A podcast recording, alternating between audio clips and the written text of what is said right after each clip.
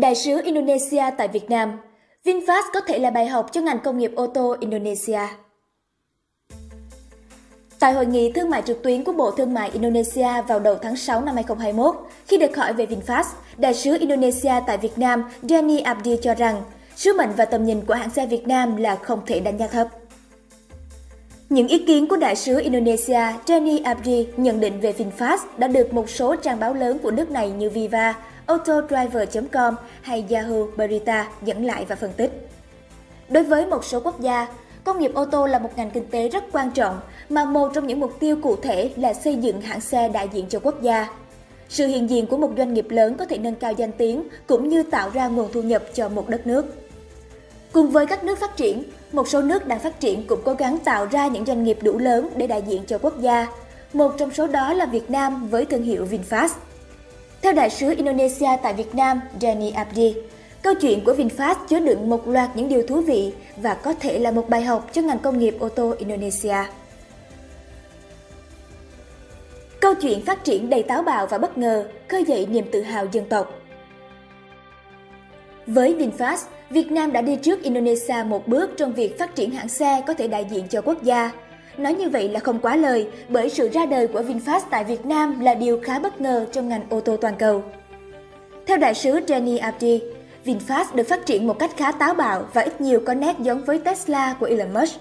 Người sáng lập VinFast là ông Phạm Nhật Vượng, khi đó không có kinh nghiệm trong ngành ô tô mà ông đang lãnh đạo Vingroup, một tập đoàn bất động sản và dịch vụ. Dù vậy, VinFast đã thực sự nghiêm túc với mục tiêu vươn ra toàn cầu ngay từ khi khởi đầu. Hãng được đầu tư tới 3,5 tỷ USD để xây dựng tổ hợp sản xuất được cho là lớn thứ ba trên thế giới. Bên cạnh đó là các hoạt động quảng bá vô cùng rầm rộ trên toàn thế giới. Đại sứ Jenny cho biết, VinFast ra mắt tại triển lãm Paris Motor Show 2018 và ngoài ra còn quảng bá thông qua các nhân vật nổi tiếng trên thế giới. Xe ô tô VinFast sử dụng công nghệ khung gầm tiên tiến của châu Âu, điều mà theo nhận định của đại sứ Jenny cho thấy VinFast nắm được công nghệ tiên tiến và là một niềm tự hào với người Việt. Yếu tố táo bạo, bất ngờ của VinFast còn được thể hiện qua chính sách về giá và chi phí của hãng. Để chinh phục thị trường, VinFast đã có kế hoạch chuẩn bị với việc không có lãi trong vòng 5 năm tới. Đáng chú ý, vì đại sứ Indonesia cho biết, nền công nghiệp nội địa của Việt Nam đang được cải thiện, đặc biệt là từ khi sự hiện diện của VinFast đã khơi dậy ý thức tự hào dân tộc trong xã hội Việt Nam. Các doanh nghiệp nội địa của Việt Nam đã được hỗ trợ nâng cao năng lực để trở thành nhà cung cấp của VinFast, sẵn sàng là những nhà cung cấp của hãng xe này cho thị trường toàn cầu trong tương lai.